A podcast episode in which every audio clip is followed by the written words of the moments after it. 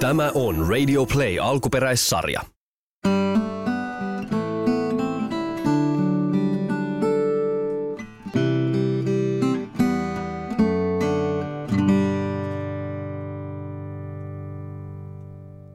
Sara Vaklin, sata muistelmaa Pohjanmaalta. Aika monta. Katsotaan, jaksanko lukea kaikkia. Aika, aika monta. Sata on aika paljon. Tehän se itse muistaa noin monta asiaa. Tietysti jos on pitkään asunut siellä ja oikein kaivelee, niin saattaa totta kai just, just sata asiaa muistaa Pohjanmaalta. Mutta en tiedä, itsellä menisi kyllä päivä, jos rupeisi käymään läpi sataa muistelmaa Lahesta. Muistan, nyt kun kysyitte, niin siellä oli tota, siinä Loviisan kadun, siinä oli pikkuteatteri ja sitten siinä oli ravintola Torvi ja Torvessa joskus joku mies kysyi mun kaverilta, että näytätkö tissit ja tämmöisiä niin kuin hauskoja muistoja Lahdesta. Ja sitten siinä radiomastojen alla, niin siinä, se on jännä, kun ne radiomastotkin on semmoinen niin kuin ihmisille semmoinen Lahden tunnus, mutta harva tietää, että siitä puhuttiin, siitä radiomaston, siitä metsästä, että siellä pusikoissa miehet tapaa toisiaan.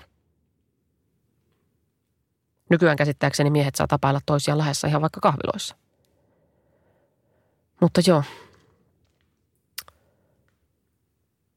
Sata muistelmaa Pohjanmaalta. Oulu puoli vuosisataa takaperin. Ja alkuperäinen kirja on tullut siis 1844, eli toisin sanoen Oulu oikeasti 260, 206, 226 vuotta sitten. Jo 50 vuotta takaperin oli Oulu niin, eli siis jo 226, 226 vuotta takaperin oli Oulu niin kasvanut, että se oli Pohjanmaan etevin ja Turun sen aikaisen pääkaupungin perästä Suomen suurin kaupunki. Väestön luku oli yli kolmen tuhannen ja siihen katsoen oli kaupungin ala, joten tavallista on pohjoisimmissa maissa sangen avara. Myöskin kaupungin kauppa, jonka esineenä oli Pohjois-Suomen äärettömäin metsien tuotteet, oli mahtava. Kauppialla oli suuria laivoja ja moni kauppias oli itse merikatteinina koonnut osittain varoja, osittain sellaista kykyä ja kuntoa, jota kauppiaan on tarvis. Oulu, on to- Oulu oli. Oulu oli todellinen kauppakaupunki ja kaupasta elivät sen enimmät asukkaat. Kaupungin avara merien kulku tuotti sinne vierasten maitten ylöllisyyttä ja turhuutta, jotka tapain yksin, yksin, jotka tapain yksinkertaisuuden suhteen olivat hyvin silmäänpistävät. Oululasta on kyllä hauskoja tyyppejä, kun siellä, tai ei siis kaikki ole tietenkään, enkä tunne kaikkia, mutta semmoisia välittömän olosia, tai sitten ne vaan tuntuu siltä tämmöiselle estyneelle ihmiselle, kun ne kysyy kaikkea, mitä miehen, mieleen sattuu tulemaan, tai miehen. Niin sitten puhetta tulee silleen niin kuin estottoman oloisesti ainakin. Tai sitten mä oon vaan törmännyt sosiaalisimpiin oululaisiin, mutta siis kerran muistan, että yksi miesmyyjä kassalla lausui mulle runon siinä kesken ostosten. Ja se jäi ikuisesti mieleen. Kuitenkin on ehkä kasvanut sellaisessa, tai sellaiseen muotoon, että viittiikö nyt kysyä ja kehtaako puhua ääneen tuntemattomille, vaikka se on mukavaa. Ja tekisi mieli. Niin saako sitä nyt häiritä toista? Ja kyllä mä tunnistin itsessäni semmoisen pienen jäykkyyden, kun myyjä alkoi lausumaan sitä runoa koska se oli niin yllättävä tilanne. Mä yritin jotenkin rentouttaa itseäni siinä jonossa runon aikana ja hymyilin ja halusin olla rohkaiseva, koska mä haluan nauttia sellaisesta yllättävästä tilanteesta, että toinen ihminen on noin rohkea.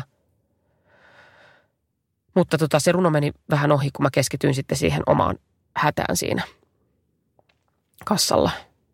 Enkä usko, että kukaan muukaan nyt pystyy täysin olemaan runomuudissa sillä samalla sekunnilla, kun joku tuntematon pysäyttää sut kadulla. Että hei, saanko lausua runon? Joo, totta kai. Ja heti imuttuu siihen runomaailmaan. Ahaa, just. Jännä utuisuus ja ristiriita tässä soinnissa. Hmm. Tämä varmasti joku pystyy. Mutta varmasti suurin osa meistä hetken aikaa miettii päässä, että mikä tämä jätkä on, haluatko se rahaa, onko se hullu, harhautetaanko mua, yrittääkö se jotain, kauan tämä kestää, miten mun pitää reagoida – Ennen kuin tajuaa sitten, että ahaa, hän tykkää vaan lausua runoja ja ilahduttaa ihmisiä. Ei hätää. Ja siinä vaiheessa se runo on jo mennyt ja pitää kiittää.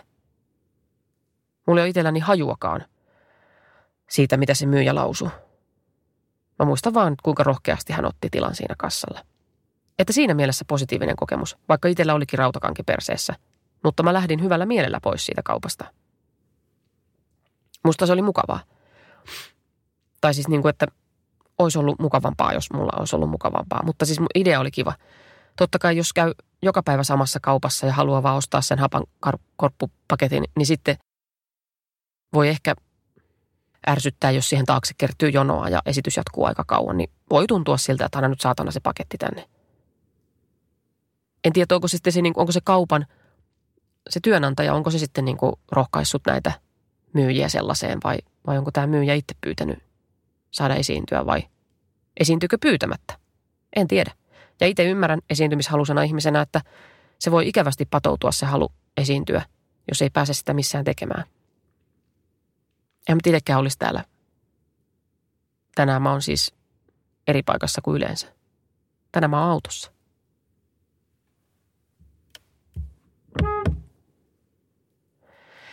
Niin en olisi täällä, ellei mulla olisi palavaa halua jotenkin olla täällä ja puhua tuntemattomille ihmisille. Niin tosiaan, mähän on täällä tulkitsemassa näitä teoksia. Sehän olikin tämän tosiaan ollut jo koko kauden tämän podcastin idea. Parikymmentä vuotta takaperin oli tulipalo hävittänyt melkein koko kaupungin niin, että sen entinen muoto jo on melkein unohtunut. Pulska ja nuorempi on se vast uudesta, Pulska ja nuorempi on se nyt vast uudesta rakennettuna, mutta sen muinaisuudellakin on muistille suloja, ei yksinään kodissa, mutta myöskin kaupungin soreassa ympäristössä. Mm-hmm. Paikan, jossa useimmat näistä sadasta muistelmasta, jotka ei ole vielä edes alkanut, ovat tapahtuneet, kaunistaa koski, joka raivona kuohuu monen pensailla, ja ruohostolla verhotetun luodon välitse, vanhan linnan rauniot saarella keskellä virtaa – jonka haarat sen sulkevat, pellot, niityt ja metsä, sekä vihdoin Pohjanlahti kaupungin edustalla olevine saaristoinensa, jonka välillä satamalla välkkyvät aallot tuuvittelevat suuria laivoja tavaroinensa. Mä en nyt ihan ymmärtänyt, mitä tässä sanottiin, ja mun on ehkä vähän vaikea keskittyä tähän, kun mä en oikein nyt tunne tuota Oulua niin hyvin, en ole koskaan asunut siellä, niin ei saa tästä semmoista samaa fiilistä kuin ehkä joku oululainen kuulija, joka on ihan silleen, että, ei ole totta. Tämä on se koski ja tämä on se luoto ja tämä on se pelto siinä meidän lähellä. Kun itselle nämä on vaan tämmöisiä sanoja, ei näistä tule mitään mielikuvaa. Joku aalto tuuvittelee jotain tavaroita täynnä olevia laivoja. Mä googlaan, onko semmoista kirjaa kuin sata muistelmaa Lahesta. Niin sitten mä tunnistaisin edes jotain paikkoja ja voisin eläytyä paremmin. Anteeksi oululainen kuulija, mutta sä voit mennä itse lenkille muistelemaan, että miltä siellä näyttää. Me muut ei voida. Sata muistelmaa Lahdesta. No ei täältä tuu, kun siis... Etsitkö töitä? Lahdessa järjestettävässä tiistai-rekryssä tarjolla yli sata työpaikkaa. Okei. Okay. No mä vaihdan tämän jakson nimeksi Sata työpaikkaa Lahdessa. Hei, nyt lähdetään muistelemaan mun elämää Lahdessa. Mun eka työpaikka, kiitos kun kysyitte muuten, mutta siis mun eka työpaikka oli tulpittajana huonekalutehtaassa. Mä hakkasin siellä tulppia noihin tuolien jalkoihin ja pussitin ruuveja noihin johonkin koottaviin huonekaluihin. Ja jos joskus mietitte, kun kasaatte jotain huonekalua – että miksi tässä mukana tullessa vitun ruuvipussissa on liikaa muttereita ja liian vähän ruuveja, niin tiedätte, että siellä on varmaan joku kesätyöntekijä, joka ei osaa laskea niitä. Sitten kerran mä olin lehtimyyjänä sen jälkeen. Ja mä yritin soittaa yhdelle miehelle, joka oli aiemmin tilannut Matin helppoja ristikoita. Sitten se vaimo vastasi ja mä pyysin sen miehen puhelimeen. Niin se rouva sanoi, että että hän on jo poistunut täältä. Niin mä en ensin tajunnut, että mihin on poistunut, että on, onko ovesta ulos poistunut vai onko poistunut maasta. Mihin ihmiset yleensä poistuu.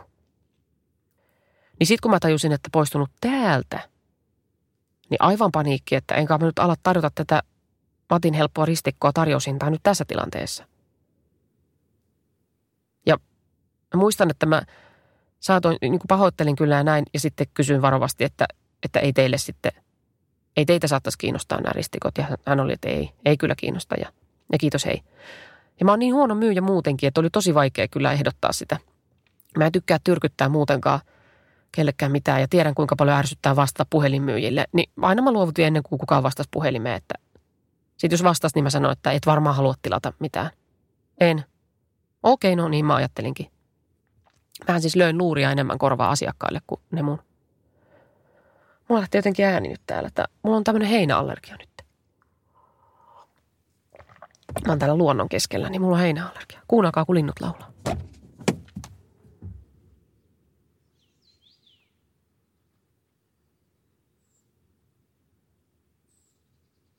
Ihanan kuulosta. Ja sitten taiteen pari takaisin. Eikö muistellaan vielä mun työpaikkoja? Mä myyn kerran Saunalahen puhelinliittymiä. Ja sitten mä soitin juhannuksena. Juhannusaattona olin töissä ja sitten soitin joku mies vastas keskeltä järveä veneestä. Ja sitten se sanoi, että, että mitä vittua sä soittelet juhannuksena. Mä heitän kohta puhelimen järveen sun takia. Tuntui ihan kauhealta, että mun takia heittää järveen, että minä niin paljon häntä häiritsin. Niin jos nyt kuulet mua, sinä mies, joka silloin 2004 vastasit puhelimeen, niin haluaisin vaan pyytää anteeksi. Ja kysyä, että onko liittymäasiat kunnossa? Saunalahella olisi nyt... Ei sitä taida olla enää. No mutta hei, olisiko tämä tässä? Tämänkertainen teos oli siis viisi muistelmaa Lahesta. Ensi kerralla tehdään jotain hauskaa ja erilaista. Kivaa päivää sulle.